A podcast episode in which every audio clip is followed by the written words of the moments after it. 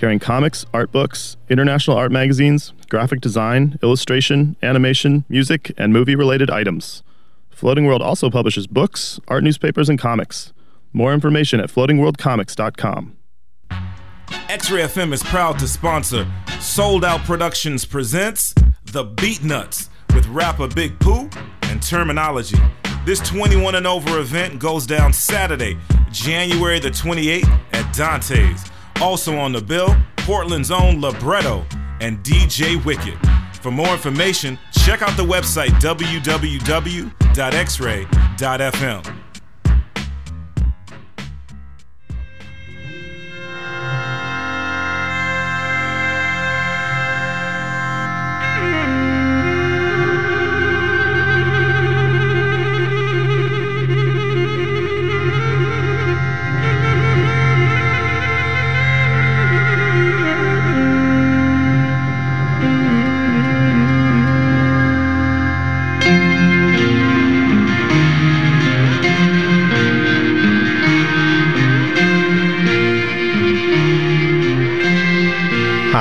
Welcome to The Magic Hour. My name is Jason Traeger.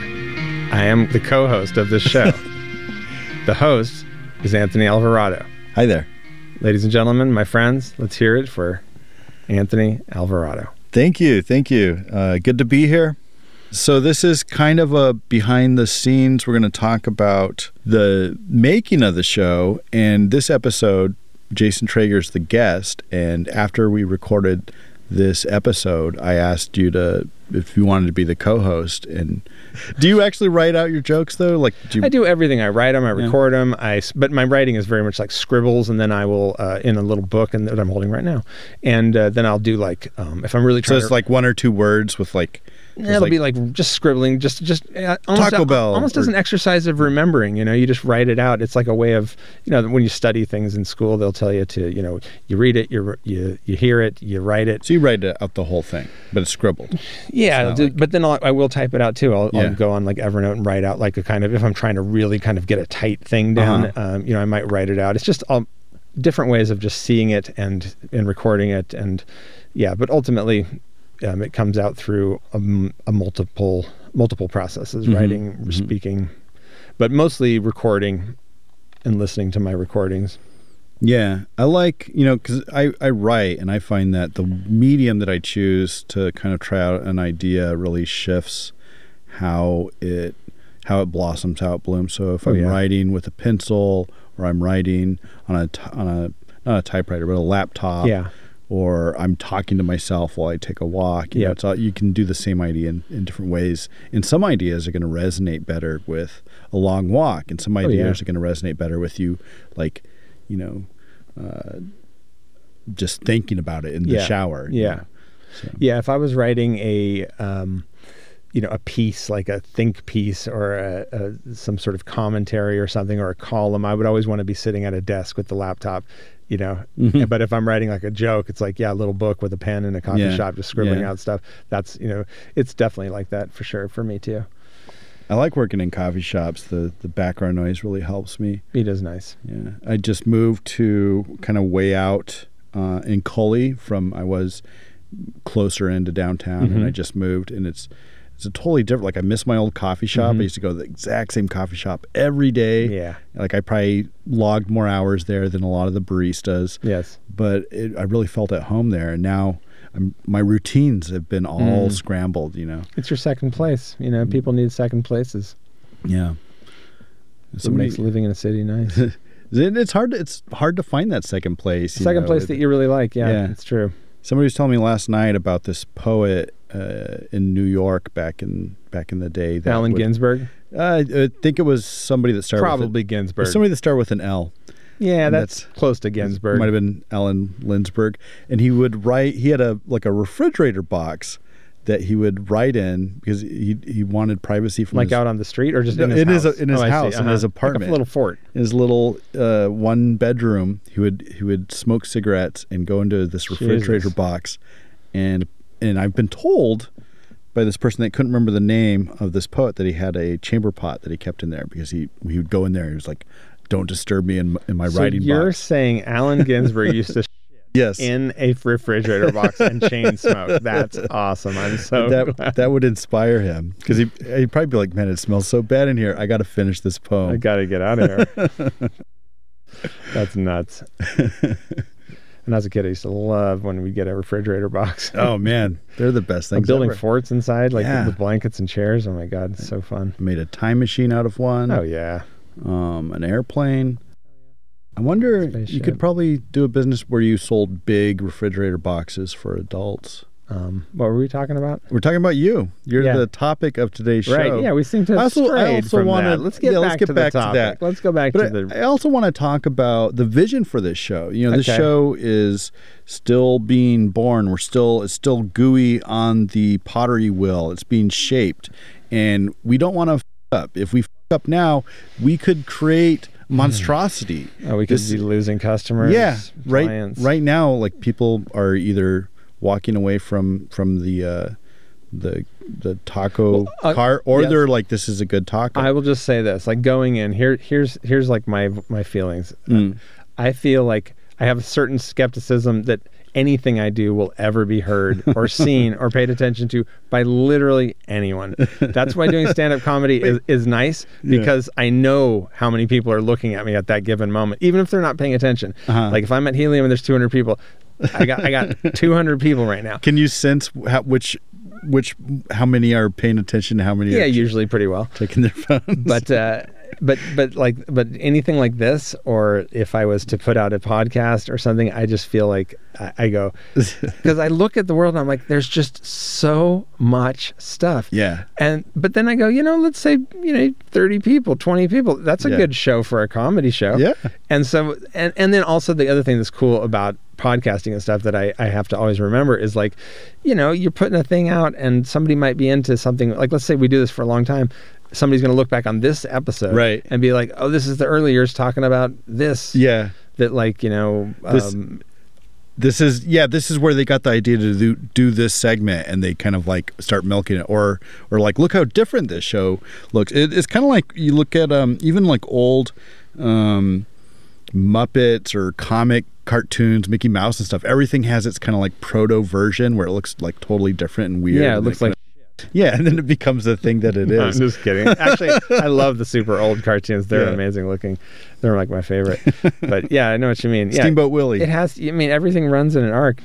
What what would you like to see happen with the show? Like, if if you could kind of see it going in any particular direction or places, or are there things that you think would be cool to to look at? Guests that you think would be fun to talk to, or.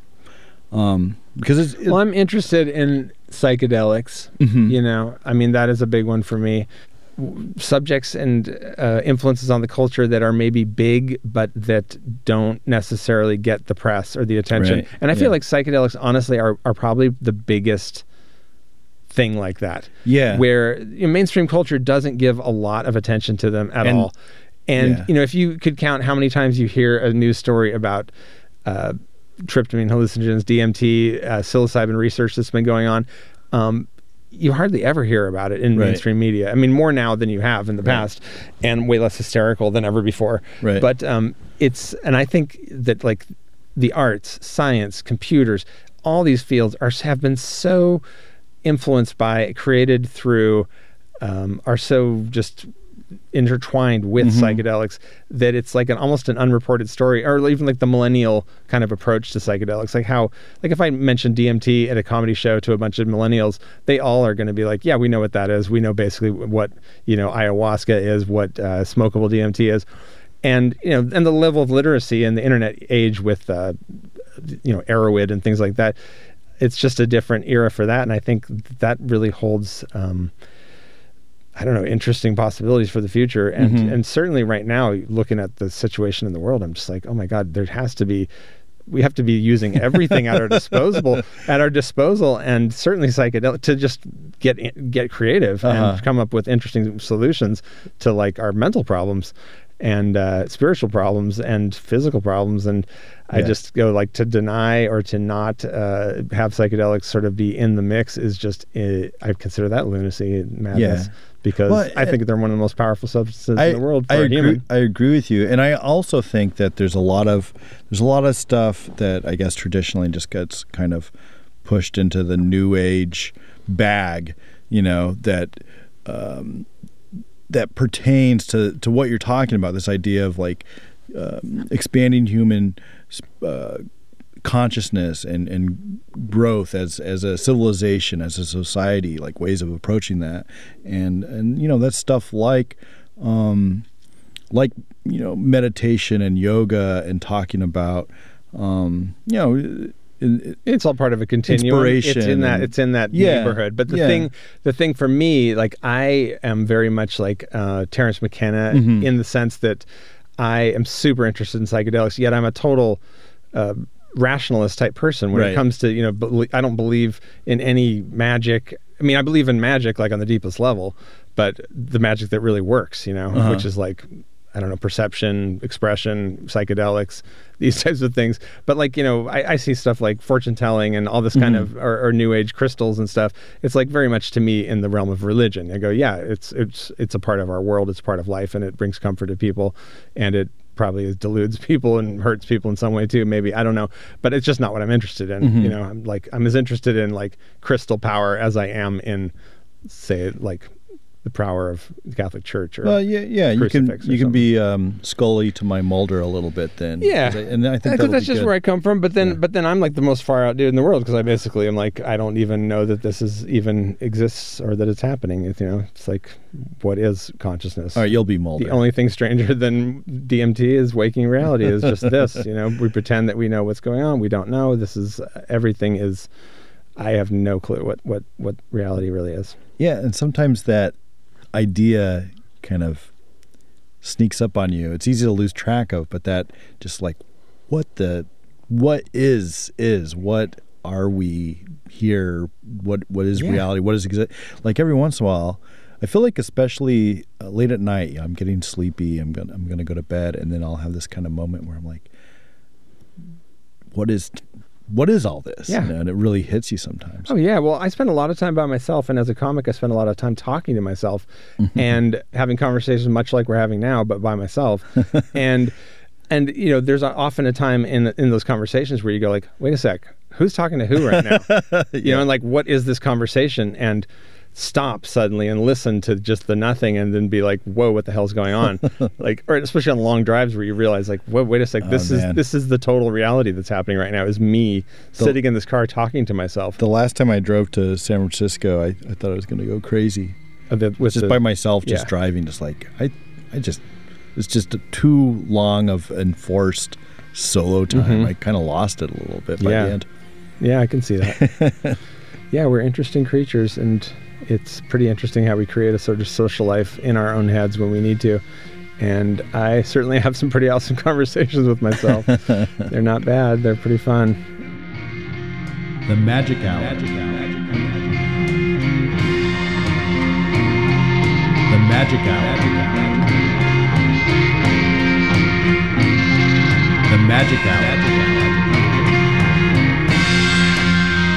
I'm really excited to be here today with Jason Traeger, the Portland comedian, and uh, to talk about your story and your career and what has brought you to where you are now with your comedy. Um, thanks a bunch for showing up in the studio today. It's my pleasure. Thanks for having me, and it's great to be here. So you were recently named one of Portland's five funniest uh, comics by Willamette Week magazine. That's right. Um, do you feel like you're in the zone right now? Are you in a good spot? Comically? Yeah, I do. I mean, I've been doing it about four years, going on four years in Portland. This, I guess it's like three and a half at this point. And uh-huh. yeah, it feels like pretty awesome to be at that place where, you know, I'm working at Helium. I'm, uh, mm-hmm. you know, yeah, that, that, that definitely was a nice feather in my cap. Felt good. It was very validating. Yeah, it, is, it, it was a great interview. And um, did, did you... Do you feel like there's been an evolution to your comedy? Like you've been doing it for a few years. Do you feel like uh, you've kind of learned a thing or two along the way? And yeah, I mean, uh, comedy is amazing. It's a great way to um, in, it's just in terms of it's the flow of it, that it's this sort of day in, day out practice. And mm-hmm. uh, I find, yeah, that it's evolving at all times. And I mean, maybe, I don't know if it slows down or speeds up at any point, but I definitely feel like the first four years are very formative. Mm-hmm. Kind of went back in. I did it for a few years in the early two thousands, but never really seriously, or not really having enough. I didn't have enough uh, opportunities to get on stage then. I lived in Olympia, Washington, and mm-hmm. it was difficult to get on to open mics and things in Seattle and whatnot. So I didn't, I never felt like I really, um, went whole hog into it then. But now in Portland, you know, you can get on stage so often, and I feel like when I first got into it, I was like, here, I was, I just said, okay, I'm going to treat this like a four-year college plan. You know, the first four years, you don't even have to worry about being good. You don't have to worry about accomplishing anything. Just try and learn something about it. Yeah. And uh, get a feel for what it is to do it seriously. And uh, so I feel like, yeah, approaching my four years, it's pretty awesome. I feel like I've gotten good grades. I'm going to get go for that doctorate yeah. in comedy. Yeah. And then, you know, you go on to, but it's just, it's more, it's more the thing of just setting my, my mind, like, to not really worry about um, outcomes and really focus on yeah. the process of it, and make yeah. that really what I pay attention to is if I'm. And the Portland scene it. seems really a great place to be right now. I've kind of watched it as a, just as, you know, somebody keeping their ear to the ground a little bit. I, you know, I don't go to comedy all the time, but I've been like, wow, there's so much great comedy happening. It's true. What, what's going on? Is it, it just a I weird think, nexus of... Yeah, it just seems like it's a good time and a place for, for comedy. It's, I mean, stand-up is, for a city this size, there's mm-hmm. tons of stuff going on. And, you know, it, Portland, up till now, maybe, uh, was a city that you could come to and live very inexpensively and uh, right. practice your craft and, and uh, get a lot of stage time. So, it, you know, it was the kind of place where a lot of people would move from, say, the Midwest. Instead of moving straight to L A, they want to yeah. try their hand in a bigger city or a West Coast city. So Portland would be a good place for people to come to. I mean, Curtis Cook came here for that reason. He's fantastic and going on to great things, I'm sure. Um, a lot of different people. He's just one that popped into my mind. But, uh, you know, maybe that'll change as Portland becomes more expensive. But, but Is, uh, I think it's been a very sweet time. D- does it? Does that mean that, like, Portland's sort of like a stage that you come to on the way to, like, going to L A? Oh, for Is sure. That, yeah. Kind if, of part if you of were the... from, if you were kind of um, a young comic uh, in the Midwest who was, you know, interested in maybe eventually landing in New York or L A, mm-hmm. uh, Portland would be a great place. It's a great place to go, and uh, you know, the fact that you can get on stage ten, fifteen, maybe more yeah. times a week, not knowing anyone, just signing up for open mics. Yeah. That's a lot of stage time for a city, and it's very easy here as opposed to what do, some what do you other feel cities. What do you feel like the Portland kind of audience is like as far as vibe for a comedian? Well, they're yeah. very good. They're Portland people, and so there's a lot of people that know comedy and mm-hmm. you know, are very aficionados, and there's and in general Portland's, you know, not a very Uh, inhospitable yeah. city. It's pretty gentle in yeah. general as the cities go. Um, so and the, and the audiences, I think, are that way. So, you know, it gives people a chance to stretch out without necessarily feeling um, um, held back in any way. Yeah. Have you taken, have you tried doing comedy like in L A or other mm-hmm. places? And yeah. does it have a different...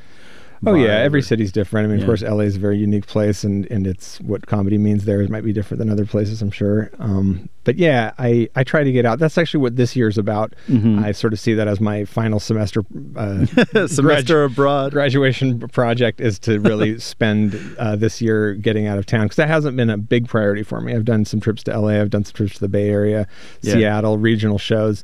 But um, I haven't done much comedy outside of the, well, not off the West Coast. I haven't done any um, during these four years. So I'm going to make a point to get out, apply to festivals and things like mm-hmm. that more this year. And uh, yeah, definitely head to California. I'm actually going to be going to Vietnam Whoa. in uh, March and, wow. and Los Angeles. And in Vietnam, awesome. I'm going to do two shows. That's crazy. Which is great. What's that about? Um, I've just never been there. I have a friend that lives there. I have two friends that live there. And mm-hmm. one is a stand-up comic, Devin Monahan, who's from Portland. And he's lived there for a couple of years. And he's going to get me a couple shows over there. Mm-hmm. So that'll be, talking about getting into a different zone. Yeah. But uh, I guess there's like an expat kind of British Australian scene there. So looking forward to that. And Los Angeles, of course, and Bay Area. I'm going to hit that in March, so or April rather. And yeah, that's what this year is going to be about, a lot about. And when you when you started doing comedy kind of more seriously about, was it four years ago? Yeah.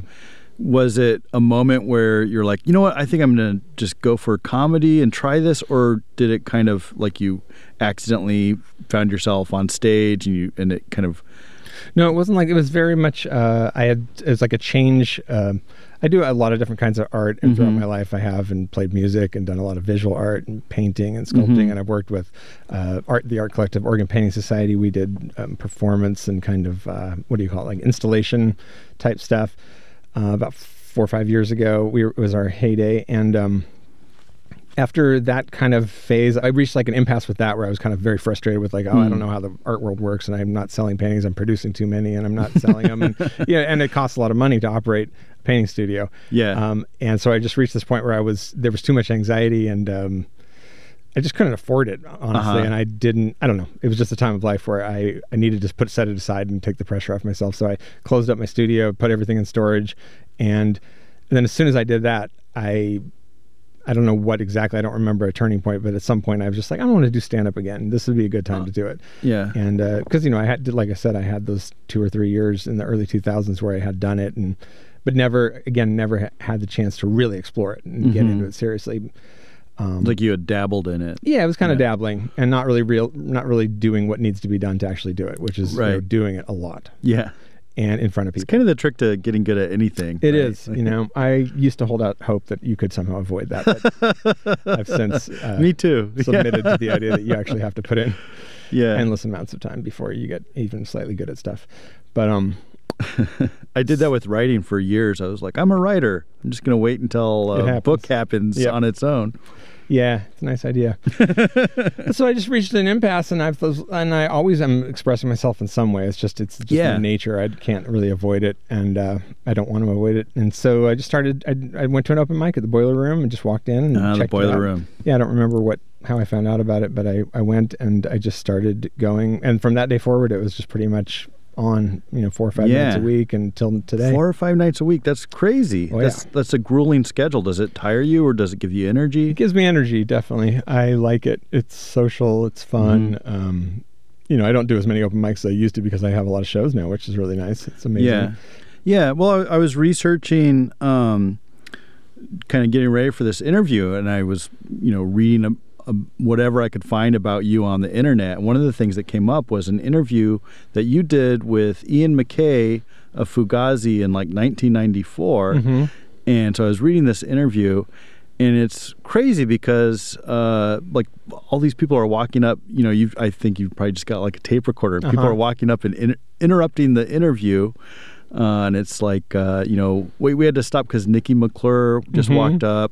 Oh, hold on, I got to pause the tape because Beck just walked up. Yep. Like, what? That just sounds like a an amazing, crazy scene where you have all these people just like crashing at this house. Or? I was like, that was actually, I lived in Olympia, uh-huh. Washington, between like ninety-two and um, off and on between ninety-two and two thousand, um, and I lived with Calvin Johnson from K Records okay. for part of that time. And that would have been that time of that particular interview was a Yo-Yo A-Go-Go festival, which mm-hmm. was a series of, then they did like three or four of them in Olympia Music Festival um, that happened in Olympia each year. Um, that weekend was, yeah, a Yo-Yo A-Go-Go, and Beck was in town performing. That was before he, uh, I think right around the time A Loser came out. So he, mm-hmm. he wasn't super well known, but he was he was a name that was coming up, and he was performing at the festival. And Ian McKay was actually in town uh, just to watch the fest. Uh-huh. And he's somebody that I had known since uh, I was probably sixteen or something, seventeen when I met him. Uh, and I had corresponded with him prior to that. So I had known him since I was a kid. Mm-hmm. And he was in town, so I was like thinking of doing this fanzine. So I interviewed him, and I yeah. interviewed Beck too. I should I've never transcribed that interview. You totally should. But yeah, I thought the Ian one was I was very pleased with. That's why I put it online, because uh, I after translating it or not translating transcribing, I was like, this is a really unique Ian interview, uh-huh. you know, because he's one of those dudes who's interviewed so much. And if, right. if you watch, you know, look on YouTube, there's so many different interviews with him, and you know. You, you'll sort of like a comic, you'll catch him sort of saying the same stories, you know, right. repeatedly, which are great stories. They're, they're, you asked him some weird questions, though. Yeah, I asked him some weird questions. I wanted to ask you a couple of the questions that you asked him uh-huh. uh, sure. for this interview. Okay. So, uh, do you do you ever have dreams that seem to have a power or meaning beyond the average dream? Oh, yeah, all the time. Yeah. Well, not all the time so much today, but I have many, many times in my life. My life has been greatly informed by dream experiences for sure. Mm-hmm. Do you, so you're somebody that you wake up, you tend to remember your dreams and you can yeah, reflect again, on them? Yeah, again, not so much in this era of my life, but there were periods in my life when dreams were just um, huge part uh, yeah big yeah. big big experience. They were going on a lot. um I feel like I'm very inarticulate today. Well, it's interesting how uh, dreams are hard to talk about, you know, because uh, they're blurry, weird. They have this. Well, that was the thing about this. The, a lot of the dreams that I was having in my twenties and mm-hmm. thirties were that they weren't blurry and uh, indistinct kind of yeah. things. They were often the kind of dreams that I'd wake up from, you know, sort of like in tears or, wow. just, you know, from like the power of them, not from them being sad. Uh-huh. And, you know, things arrive or, or dreams, um, lucid dreams. Yeah. Dreams yeah. where you become conscious. Can in the you dream lucid and, dream on purpose? I have before. Yeah. I used to be, um, I used to practice what Stephen, I think his name is Stephen LaBerge. He's a Stanford right. He sleep, wrote that book, uh, Exploring the World of Lucid Dreaming. Right. Yeah. yeah. I've read that. I practiced a lot of the, it was a very good book. It's a, I love that book because it's, it has very practical mm-hmm. um, methods for mm-hmm. inducing them, and they actually do work. And, and I, I managed to, to achieve those a number of times on purpose, but the ones that I were often the most powerful were the ones that happened spontaneously. Right. And then there were dreams that I, which I, that I sort of just named in my own, uh, lingo, power dreams. Uh-huh. And they weren't necessarily lucid in the sense that I'm self-directed and I know what I'm doing, but rather they had that same quality of like it has a meaning. Yeah. yeah. And the actual experience of them was in, are incredibly vivid and mm-hmm. almost more real than waking life, because you're paying such a mm-hmm. you know, close attention to the world around you. And those dreams often had us have a had a spiritual component mm-hmm. to them that was overwhelming. It's these, or just the absolute beauty of the places, the environments that I was in, uh, were just you know, kind of, you wake up and you're just like, this, that was heaven. I went to heaven. Well, I, I feel like I remember reading somewhere that in uh, a more uh, primitive culture, when you'd have that kind of dream, that's when you'd share it with uh, the tribe, or the, you know, the seer or the shaman of the tribe would have to interpret that dream. Like most dreams uh, are often recognized um, traditionally as being like, yeah, they're just dreams. It's, you know, it's not sure. really im- an important thing. But then there's these kind of power yeah. dreams that have to be. Yeah, they uh, don't seem to just be, you know, a reflection of your daily events. They seem to be much more a vi- visit to a yeah to, to another somewhere. dimension, another place, and or some very deep part of the psyche yeah. itself. Or, some Jungian well of uh, yeah, the just, unconscious or something. Just such such beauty. And, and those are the kinds of things that just talking about them now, I, I have flashes of all these different dreams Dream that I'm flashbacks. thinking of. Yeah, exactly. Do you have one in particular that maybe impacted you? And, and have you ever had a dream like that where you're like, oh my gosh, I need to drive to California or something, like you actually like it inspired you no, to do something? Not not particularly, mm-hmm. not like that necessarily that, that made me think I need to change some actual circumstance or something, but more just dreams that give me a sense of awe about life, and, and that they've all informed me, uh, my thinking, in the sense that I, in the light of those dreams, I just keep such an open mind about the nature of reality, you know, yeah. like what is this, what's going on? I don't know. And I well, think about them so much that they are a big part of, yeah, my sense of, I don't know, wonder about life. Yeah. That's something that I really appreciate about your comedy, is that you often uh, will go into talking about what is the nature of reality, or meta- some kind of metaphysical um, weirdness that I think, I, I don't see that in a, in a, a lot of comedians. So the times that when I've watched you do your comedy, I'm like, wow, this guy's doing some weird, like he's getting some weird dream power stuff going on in this, in this. I don't know. Yeah, it's just who I am. You know, it's, it's, just... it's not, it's not a conscious thing. It's just, it's just like, that's how I think on a day-to-day basis. I mean, I'm always blown away by reality, and I don't take for granted like what we're experiencing. I'm always, uh, yeah, it's it's so fascinating to me, and and yeah, and I feel like, you know, the the stage mind, I feel like, is a heightened uh-huh. place. It's a heightened sense sense of sensibility that I sort of feel. Um, reality is not always, but you know, often if you pay attention to what you're doing and you kind of think about it a certain way, it's very strange standing on stage mm-hmm. talking to people, and you can very easily feel pretty psychedelic. Yeah. Um, yeah, it's a it's a trippy thing, whether it's music or or uh, doing a stand up. But um, as far as psychedelic, like, so you don't you don't drink, right? That's no. And uh, was that a choice that you made at a certain time? Yeah, like, yeah. Actually, it's related to my comeback to comedy. I oh wow. I'd, I'd quit drinking about maybe six months before I started doing stand up again. Interesting. And. Yeah, maybe even maybe a year, but but it definitely, I feel like the two are related, because I think, um, you know, drinking for me, it was definitely something that was a big part of my life for many, many years, mm-hmm. and not all, sometimes good, but oftentimes not. And, and I just didn't, it was never something that I could, um, I wasn't good at controlling the amount yeah. of that I drink, you know, I just mm-hmm. find that I would drink too much and too often. And you know, I've always had different kinds of psychological issues that, that would be exacerbated by drinking. Yeah. And so I, I'm really good at controlling how much I drink until the, after the second beer. Yep. That's about it. And so I think that when I, when I decided to stop drinking, I, I just really, it just was so clear to me that that was a key thing that I hadn't fully appreciated, like how what, what a big deal it was for me to just take that off the menu and be like, that's not something I'm going to do. Do you remember the last drink you had? Mm-mm. You well, remember? I do remember, actually, because I had a huge gulp of uh, margarita mix on uh, on Halloween by accident. So I remember that. Just the mix? Well, it was like a Tropicana thing full of what I thought was orange juice, but it was oh, like no. a, it was like a margarita mix. So yeah. I took a huge gulp of very strong tequila.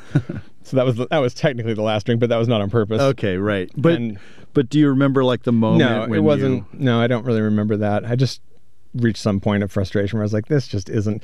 You know, there's just some certain points in life where you just sort of look at the reality and you go, I could pretend that this is cool and that this is going to work and I can yeah. see a life happening and personal growth. Involving drinking all the time. Yeah, it just I just saw like, I, I can only do, it's not going to work for me. I just saw that yeah. very clearly. And, yeah. and once that was, uh, I don't know, I'm lucky in some respect, because I swear once that stopped, I've never... Um, had a huge hankering for it. I've never had right. some great longing for it. I, I don't even, occasionally I'll think, you know, oh, would it, w- would it hurt? You know, if I drank something, but then I'm just like, think about it. Right. Like if it was on the menu, would you go home some night and be like, I'm just gonna have a little warm up. And then pretty soon it's like, you're drinking every night and, right. you know, having a little nip here and driving a little buzzed. And I was just like, no, just, just take it off the thing. And then you don't have to worry about any of it. And I don't have to sit there thinking about it at all. About, uh-huh. you know, should I drink or should I cut myself off? Or I mean, not... is that tough? Like you're you're going to clubs all the time doing stand up and everybody around. Like I think uh, that it tends to be a very like drinky kind of. Oh, it atmosphere. Is for many people, but mm-hmm. for me, I, I find that it's the reason I can do comedy so much right. because I'm not drinking every night. You got night. More energy, and, and I don't spend money on it. I don't. Right. I'm not wasting. Uh, you know, I'm not feeling hungover. I'm not trying to figure out how to get home. I'm not. You know. I just, because I know, I know myself, I would be, you know, three beers would be four beers and then right. like, whoa, I just spent sixteen bucks and I, now I have to take a cab home and, uh-huh. you know, that would change the dynamic of going to an open mic for me completely. Yeah. And as doing that five being, nights a week would suck. Of course. Yeah. And same with drink and with like going to shows. I just, I'm just like, I don't have to worry about social embarrassment. I don't have to worry about getting in a D U I. I don't have to worry right. about any of that stuff. And so, you know, that's the thing. Whenever I do think to myself, like, oh, I could just have a drink. I, I just go, it's just not even worth it. I have always worked jobs that allow me to live, you yeah. know, subsistence kind of things and things that were in the, the community of creativity that I was working in.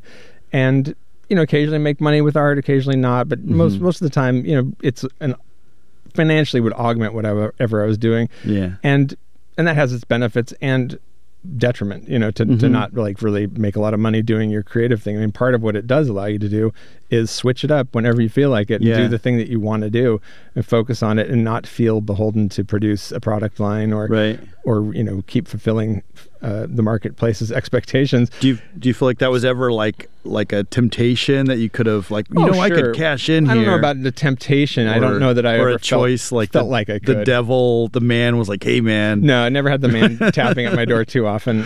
Uh, it just, no, not so much. We it, want you to make some like thing that we can sell a ton of. There were definitely times where I aspired to do not so much thing, but just to make things that would sell for sure. Right. But for the most part, you know, looking back, I, I think, you know, there's something pretty awesome about having really followed my idiosyncratic mm-hmm. vision mm-hmm. whenever, whatever moved me. And so you, you know, and, and and looking back, I feel, well, I kind of feel like now, I was actually just thinking about this on the way over. I was thinking mm-hmm. about how I feel like right now is one of those times where I'm really sort of going through looking at all the different things that I kind of have um, at my disposal in terms of skill sets or whatever, mm-hmm. and trying to think of how they're going to be, that now is a good time to actually put those things into um, practice and combine it all into this one thing under this yeah. roof of like the comedy. Yeah. I'm working on now. Can, I don't really, this is going to be the umbrella under which you'll sort of see all these things become manifest. And lately I've been doing, like on stage, for instance, doing stuff with loop pedals and mm, a guitar. Really? Here and there. Oh, that's yeah. cool. Just at the beginning of the year, I started yeah. doing that. And, and it's really sort of almost like going through, um, I don't know, like a, a box of art supplies and being like, okay, let's put this, we got all this stuff. Let's start putting it into, yeah. uh, into, into the act. And it's very pleasing. It's a whole new color kind of in the oh, thing. That's cool. You're listening to K X R Y Portland at one oh seven point one and ninety-one point one and streaming online everywhere at x ray dot f m. Let's return now to the Magic Hour. I have to check out one of, I've seen you do stand-up a handful of times, so I, I haven't seen with the loop pedal. Oh, that's, yeah, it's brand new. I've only done like four or five times. Mm-hmm. So that's going to be exciting. Um, so let's talk about, when did you come to Portland first? Uh, uh, twenty, no, two thousand four, I think, is when I moved here. two thousand three mm. or four. Um, and that's about when you started doing the Oregon Painting Society. That which came was, later. That was more like two thousand seven okay. uh-huh. is when that started. I went to Pacific Northwest College of Art. Mm-hmm. I'd never gone to college. I dropped out of high school when I was like sixteen and to tour with punk bands mm-hmm. and hadn't set foot in a classroom for all those years. And then I was at a point where I think it was sort of post-comedy. I did really didn't know what I wanted to do and mm-hmm. what, what, you know, I just felt sort of uh, at loose ends. And I had friends in Portland and I liked Portland, and I'm from the Northwest. I lived in Seattle, Olympia. Where, where'd you grow up as a kid? Well, all over the West Coast, but I was born and raised in Seattle, okay. Tacoma area. And then I... we moved to, like I said, my mom and I moved to Southern California when I was thirteen or fourteen, and then Bay Area, so West Coast. Mm-hmm. Yeah. But I'm a Northwest kid. And so, yeah, so Portland's always been, and I have a lot of family in this area in the, the Willamette Valley, just south of here. So it's very much one of my home cities. So you came to Portland and you were studying painting. Going to go to school and just uh-huh. try this. I've never, I just thought, okay, this might be cool. And it was it was really good. I, I had a good experience. I mean, looking back, I'm like, what was I thinking? It's a crazy thing to do, like spend all that money and I don't know, like. Know, uh, but I met amazing people, and then yeah. that's what led to the Oregon Painting Society, the group. Those were people I met there, um, and Birch and Brenna are now in a group called Mesher that's doing great things in the art world, and Barbara uh-huh. is doing amazing work as a sculptor, and mm-hmm. Matt Carlson is another member of the group who is a, a one of the most talented musicians I've ever known. So we're all off doing other things. Do you guys still play as Oregon Painting Society? Or? No. I mean, it could always happen someday, mm-hmm. but, but right now we're all just pursuing our things. That's great. I look forward to working with them someday on some project. I'm sure they're all so amazing and talented. How did how did that group uh, come together? And for for listeners that, that maybe aren't familiar with Oregon Painting Society, I remember seeing you guys play uh, back in the day at I forget where, but it was a crazy experience. You know, there's there's people wearing costumes, mm-hmm. there's live music, there's like a set, you know, with and it's just a whole bunch of different elements, and it kind of, you know, it was a very. Did you come to the Disjecta Biennial, the two, um, Portland twenty twelve? I I might have the I, building on the bridge. Yeah, that's the kind of things we do. We did. I mean, you can look it up, Oregon Painting Society. It, it feels like you've walked. Like, I, I can't remember which performances that that I've seen. I think there was a few of them, um, and I, it felt like walking into like a David Lynch, yeah. Black Lodge kind of moment. Like I'm like, what the hell's going on? Like, is this music? Is this what is you know? And it's uh, a it's a trip. Yeah, yeah. You, it's hard to describe. You got to check it out online. Yeah. Oregon Painting Society. We did a lot of stuff. And it was, yeah, it was a great, very fruitful, collaborative mm-hmm. project. And so how did it come about? Just a combination of people. Mm-hmm. Um, I met Birch, I mean, I b- met Barbara and Brenna at, at P N C A, mm-hmm. and they're both awesome and became good friends of mine. Uh, Barbara was one of my best friends through the, the school era. And then when school ended, uh, when we graduated, we just, we, those were the people I hung out with. And then Matt and Birch were there. Barbara and Brenna's boyfriends, and we I became friends with them. Mm-hmm. It was just a combo that really worked well. And so you guys got together and you're like, let's make music, and we're going to do all this other stuff too. Yeah, it, was, the... I mean, it wasn't even a plan. It was just that's what each person brought to the table, some element. Birch is like really good, great with electronics. Uh-huh. Matt's a master musician. Brenna's a visual genius, and Barbara and I are whatever we are. I feel uh, like I saw you play a broom. Oh something. yeah, we had elect- we had electric brooms. yeah. We had yes, yeah, we made everything into That's synthesizers. Right. Yeah, it was a, it was an all around, you know, installations, music. Con- uh, and did you guys you played at a McDonald's or something? We played at a Burgerville? Burgerville. We were the first band to play at a Burgerville. Did you get the permission from the manager? Yeah, they asked. They invited us to. That's amazing. Said it was folk music. It was a that was a very folk very music. weird performance. Uh, well, I, yeah, I feel like that was kind of a different era for Portland musically.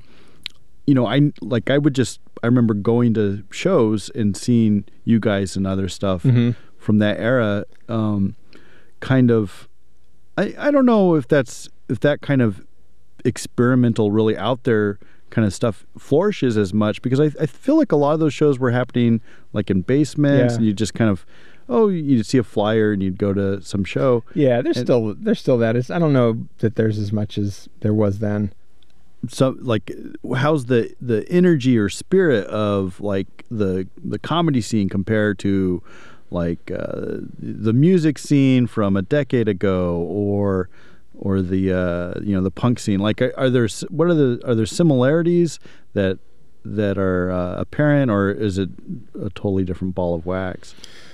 Well, it's like when you were question, when I was talking earlier about like the diff, like the similarities between like the hardcore scene or something that I was yeah. in as as a kid and comedy. It's very similar. You know, they're all they're different, but the fact that like they are collections of individuals creating a sort of dialogue, a community, you know, mm-hmm. where they're all looking at each other and and listening, because you know that's the thing with comedy is you're you're out with a group of people at, at any given time in Portland. There might be, I don't know, thirty people uh-huh. who that are you're like, going to see all over the yeah, place. Yeah, who are like pretty seriously. Uh, and do you feel like you comedy. influence each other? Like if you somebody's to, you just do somebody's jokes are kind of like going a certain direction, do you say, "Oh, I I like the way they're doing that. I'm going to kind of." Like learn some style from that, or well, yeah. With comedy, you know, you don't have to like necessarily to be influenced by somebody. You don't necessarily have to, you know, see them do something and go, mm-hmm. "I want to do something like that." It's more just that you're looking at everybody and analyzing everybody all the time, right? And it could be the most subtle thing, like I like how that person stands, you know, uh-huh. I mean, or like I don't like that that the way that person approaches that, or whatever. Uh-huh. And then and those things, you're making those kinds of observations all the time, and, and essentially always when you make an observation like that, you think of your own yeah. thing that you do in terms. Do you of think that. about that consciously? Like I'm like the way to stand or the way to, you know, you think about everything. Enunciate. Yeah, I mean with comedy, you know, it is so stripped down. It's so yeah. simple. In terms of the structure, or the, uh, the apparatus of There's it. just you and the mic and the yeah, crowd. You have yeah. to, I mean, I feel like you kind of have to consider every aspect of what you do. I don't mean, you know, that you need to study like where you put your feet, but, but just, you know, how you breathe, how you stand. Really? What, what you, oh yeah. Wow. For me, I mean, again, that's, that's just my I, experience. I was totally uh, sucking it up at that that uh, open mic then, because I, I wasn't thinking about that stuff. Well, yeah, you, well, you wouldn't. Doing your first open mic, you're not going to think about anything. I'm talking about, like, if you do it five nights a week for four years, you're going right. to have course, time to... You will probably think about, yeah, most most angles. And do, do you have, like, you have nights, obviously, where you feel like you're on and you're killing it, and nights where you, you feel... off pace or whatever, and sure. and that could be the same material. Oh yeah, like always. That's so interesting. That's uh, one of the funnest things about it to me mm-hmm. is that it's it's it happens in the moment, and mm-hmm. it's what it is, and it's not. Uh, there's so much of it's out of your control. The stuff that's in your control is, you know, and and it's you know it's where you're at at that moment. The audience, you know, whatever, wherever they're feeling the vibe yeah. in the room. It's a live thing. It's a live thing, and you know that's why I was saying you. have to really embrace the process and, yeah. and enjoy just the day in and day out process of it, because yeah you don't want to attach too much to doing well or to doing poorly. It's just kind of mm-hmm. what it is. That's that's the best you could do at that moment, mm-hmm. and then you get to consider, you know, afterwards, well, what was what about that didn't feel right, or what mm-hmm. about that did feel right, and so you're, you know, constantly analyzing and putting then I, I try and immediately put it behind me, whatever I just did. Yeah, it's like it seems like a good attitude to have towards towards it. Wh- who are some of your influences? Who are comics that you are that you look up to, that inspire you, or uh, especially in the Portland scene that people listening can go check out? Oh man, in Portland, there's just so many who I love. I mean, all the names that you'd expect. You know, Amy Miller, Sean Jordan. Um, I mean, Ian and Ron were. I loved both of them when they were working here. Mm-hmm. Even Carmel, Ron Funches. Yeah, yeah. Sure. Now they went down to yeah, they're L A both in L A doing great things. That's great. And um, I mean, I could name. It's I could name so many names. Yeah, I, I mean, there's incredible comics everywhere. Well, okay, Gettinger. let me let me. But, ask but I mean, in that bigger question. in bigger yeah. terms, like of the comedy world, when you when you asked, just as you were asking the question, the three names popped into my uh-huh. mind. So I'm going to say those three.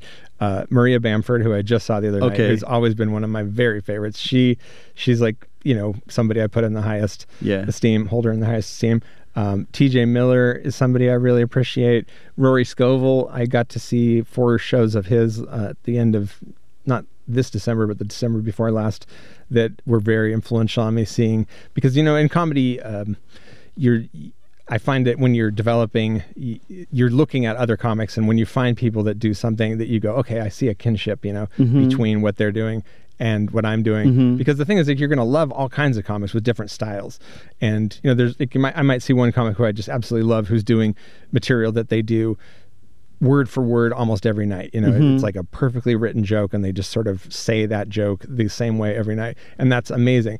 And that might not be like what I do, and that's not m- necessarily my style, mm-hmm. but I'm doesn't take away anything from appreciating what they're doing. But then when you see somebody who does something that's kind of like Rory Scovel, where I go, oh, that's kind of more what I'm thinking about, like that yeah. kind of loose, you know, he might do a joke one night and it's just a, you know, he does one eighth of it, then the next night he does the full thing, and then the, you know, drops something in the middle, picks something else up.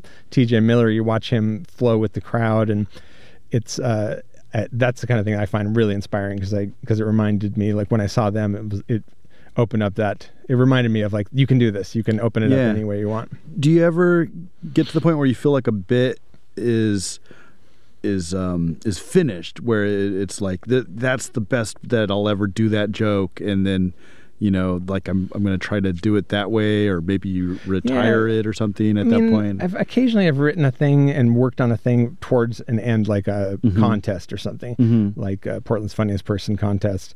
And so I'll work out like a thing where every joke and every tag is, is rehearsed, and I want to have it be perfect five What's minutes. What's a tag? Oh, it's like uh, a little extra joke. Like you got maybe the main...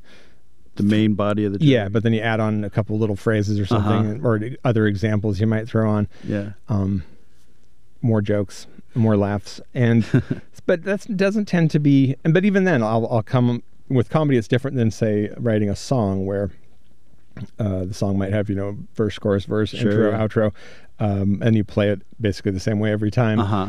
With comedy, it's they can always be dismantled and taken apart, and so there might be something I worked on, you know, a couple of years ago that was a solid five minutes with like uh-huh. everything written and planned out. But then performing it today, I might just, you know, again say like one or two parts of right. it, or just drop in uh-huh. this little tag or whatever. And uh, so that's that's just and that's the style that has developed that's without uh, thinking about our planning. It's just what happens in the moment, and so I guess that's what they mean by finding your voice uh-huh. when you see how you do it. You yeah, go, this is like my, this. Yeah, my style. That makes sense. When you sit down to to work on comedy, um, do you actually do you write it out first, or do you like talk out loud, or you just you think of it and then, and then uh, I say talk out loud. Yeah, yeah, it's it's a spoken thing. You're like pacing around. around your kitchen. Yeah, put in my headphones. We'll go for a walk. You uh-huh. know, I did do a lot of walking. Writing, mm-hmm. and then I'll typically write things out and have bullet points, and you know maybe I'll write it all out if I want to memorize something. You know, write it, but it's just any way to just download that inf- information mm-hmm. to play around with things. I'm a huge fan of walking and and oh, it's great for writing. I guess I'm not actually writing anything, but like I'm walking, talk, kind of talking to myself, and then well, that's what I call writing. Yeah, a passerby walks by, and I. you know, pretend like I'm not talking to myself for a minute. And then it's a nice thing. Well, you know, with the headphone here. I used right? to have a dog, and that was you ideal. Talk to the dog? Yeah, I'm like just talking to the dog. Well, if you're talking it to yourself and the, you have headphones in, nobody even pays attention to you. That's nowadays. True. That's what I should do is get some headphones. Oh, yeah. You just rave to the stars. Do you have a joke that you're working on right now that's like in development, that's like half formed? Oh, yeah, I got or... tons. Do you want to share one that's that doesn't have a punchline? No, no. no. I mean, yeah, I, no. Um, so yeah, what what stuff do you have planned moving forward? What's uh, what are you excited about with where you're going with comedy? Like I said, definitely getting out of town. That's the main mm-hmm. thing. You know, doing comedy in Portland a lot, and um. Yeah, you, it's a very, you know, every place is, is specific and different, and the audiences are kind of have a style and maybe, and it's just very different playing. You know, if I play in Portland, you know, I'm going to walk out and get a little extra applause because people know who I am maybe, and it's very, you know, easy and fun and friendly, and usually anybody I'm performing with is somebody I know, and mm-hmm. it's very much like performing at home. So I feel like, okay, comfortable. Right now I need to need to get out there and see and see what, you know, your your comedy is going to mean something real different, you know, in Portland than it mm-hmm. does maybe in uh, another part of the country. Yeah. So getting out of town and out of comfort zones, and that that's my main my main thing. Just it's, it's, I'm looking forward to that. I read this quote uh, from Willamette Week where you said, "I look at reality and seek visions in whatever way I can. I want to understand what the world is and what life is." Um, And do you feel like that's kind of what you've been doing in, in these different forms, like through music, oh, yeah. through performance, and, and comedy is just like another? Well, I would say, like, having he- heard that quote, I would say, like, right now in my mind, it's really, uh, I want to know what I am. You know, it's like, what what is this? Yeah. Have you gotten any closer to figuring no, that out? Not really. No. no, but that's that's the quest. It's yeah. Like, what is, what is, you know, self? I mean, I'm very interested in, uh, I like the Indian philosopher sage Nisargadatta. Do you know who he is? I don't. Who is he? He wrote the book that was very popular in the seven sixties, uh, I Am That. Uh-huh. And he's a practitioner of what's like, I guess you'd say he's a practitioner of Advaita, Advaita Vedanta. Um, okay. The idea of... That's a yoga or... No, well, it's a way of looking at uh, reality as a, as a whole. Mm. As a, um, it's like... It's all one thing. Yeah. Yeah. Um... Do you practice yoga or meditation no. or anything? Meditation like that? A little, mm-hmm. not yoga. Mm-hmm. Um, but yeah, just the idea that, like, I mean, one of his great quotes is, is um, wisdom is knowing you are nothing, love mm-hmm. is knowing you are everything. Wow. You know, and that to me, I go, that's just a perfect little distillation. It's like, obviously this is one thing, mm-hmm. this reality. And so that's something that I, I mean, it just, yeah, I need to. Just a moment of silence there. Yeah. yeah. I mean, I, I end this one joke, you know, I am the butter, you are the butter, between us there is butter, butter in all directions forever. Uh-huh. And it's like the elf butter, you know, I, that's one of my psychedelic bits. And I'm like, I'm, I'm like, that's how I see the world. I go, you know, what is this? It's all one thing. It could be butter. It could be light. It could be whatever. Yeah. Man, that's, yeah, that's awesome. I, I, um, I, I don't have anything to add to to that quote, really. Um, well, let's talk about... I guess I don't either. Yeah. Let's talk about uh, where people can see you and upcoming shows that you that you have. Ooh, um, um, I'm going to be on Amy Miller's show. When is this going to be on? Probably, great question. Um, gosh, not not this month. So uh, do you have any ongoing things that people can be checking? Yeah, American Comedy is a thing I do with Paul Schlesinger and Milan Patel and Catherine Candor at uh, Holocene. Typically uh-huh. we do that every other month. And um, so that's a thing that you can look at. We do a lot of uh, videos and things like that. Um, you, you put stuff up on a screen? And mm-hmm. Yeah, uh-huh. there's, there's all kinds of things. We do performance, music, uh-huh. um, videos. And stand-up stuff, and that's a fun show. And then um, I, New Deal Distillery, I do a, sh- a series called Comedy and Cocktails that runs um, half the year through the summer. Mm-hmm. So that'll be starting up in probably May. And I, I'm a fan of your Twitter feed as well. Thank you. What, what is it at? At Jason Traeger, my name. At Jason Traeger. Well, thanks so much for being on the show. It's been a delight. Okay. Please say your name. Mohamed Al-Sheikhi. Yeah. Mohamed Al-Sheikhi. Yeah, how long have you been doing comedy? I've been doing comedy now for like seven or eight months. What made you start? Uh, well, I always wanted to do comedy. I was, was a big fan back home in Libya, but there was no scene there. Who were you a fan of? I was a fan of, uh, I love Louis C K a lot. I also love the Russell Peters, Trevor Noah. I mean, I know they're new, but I love their style because I feel like I can relate to their styles more. And uh, yeah, I mean, yeah, a few other people, but these were people, Libyan stand-up comics? No, they're not. They're, they're zero Libyan stand-up comics. What about uh, stand-up comics in the Arab world that are famous in Libya? Is that? Well, I mean, uh, you, do you mean Arab stand-up comics? Yeah.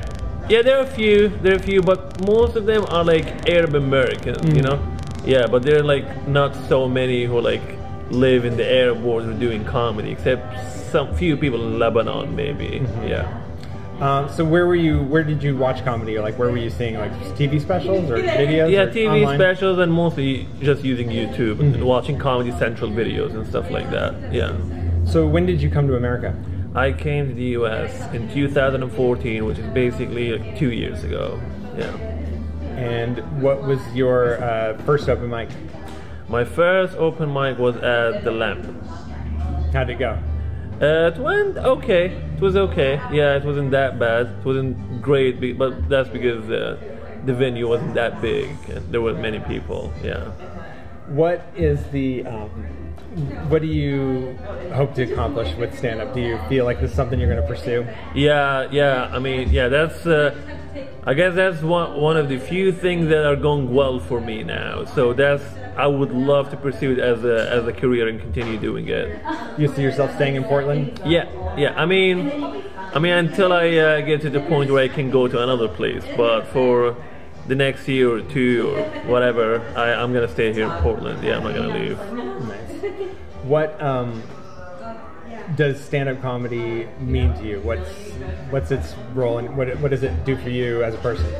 Well, I mean, I find stand-up comedy is like the only the only way for me uh, to express myself, and also to be to be heard, and uh, like it just I just I just feel in control while, while I'm on stage for like six or seven minutes.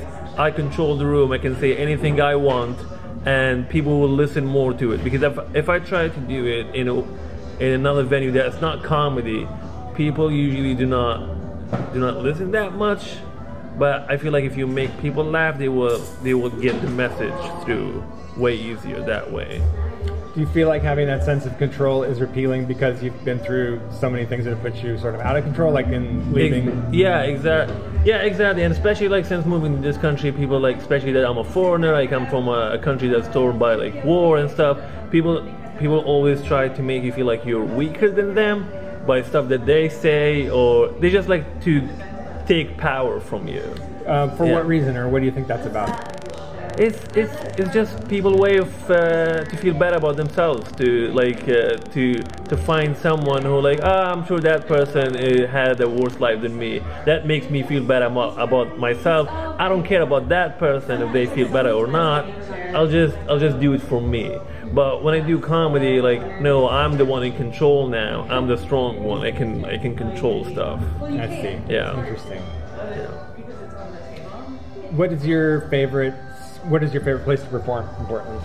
Uh, I mean, other than the Helium, of course. Uh, I love performing at the Rusty Nail. It's very supportive there. I really like it. And uh, the Fun House as well. I love the Midnight Mic now. It's, it's just one of my favorite. Yeah, and I mean other places as well. But those are like mainly my favorite now. Have you performed outside of Portland or this or the Northwest? Uh, the only place was the only place I performed outside Portland was Salem, and I only done, done the contest there. And that's it. Yeah. Are you looking? Are you planning on doing any road trips or getting out of town? Yeah, of? I. I mean, I. I got offered to do a few, few shows in San Francisco, and I'm, I might want to. I want to go to Seattle as well. It's just like logistically, I just can't. But maybe, maybe soon I will do that. Yeah, I'll try. I'm, I'm trying to get outside of Portland and do more stuff there. Yeah. Yeah. Um, what about festivals? Have you applied for any festivals? I, I yeah, I'm I'm starting to apply now for some festivals. Yeah, to see what I can I can get in. Yeah. Nice. What is your um, your different contacts like? What where, are you on Twitter, Instagram? Yeah, I'm I'm on Twitter. Yeah, it's uh, Mo Salah ninety-one. It's M O E S A L E H ninety-one. And my Instagram name is basically my name, Mohamed dot El Shaky. And we'll have yeah. links to that in the uh, on the website. Um, all right, thanks so much for talking to us, Mohamed. You're one of the funniest new comics in Portland for sure. It's Thank great you, that you're appreciate doing, it. Yeah, my doing pleasure. Comedy, for my sure. pleasure.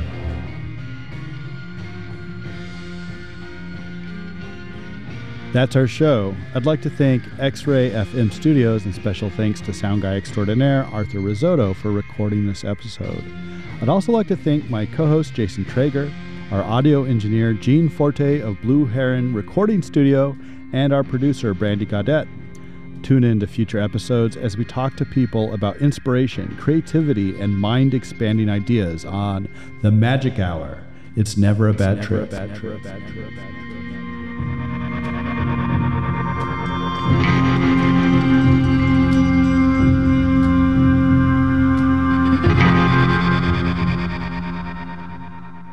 Support for X-Ray F M comes from Bridge City Clean.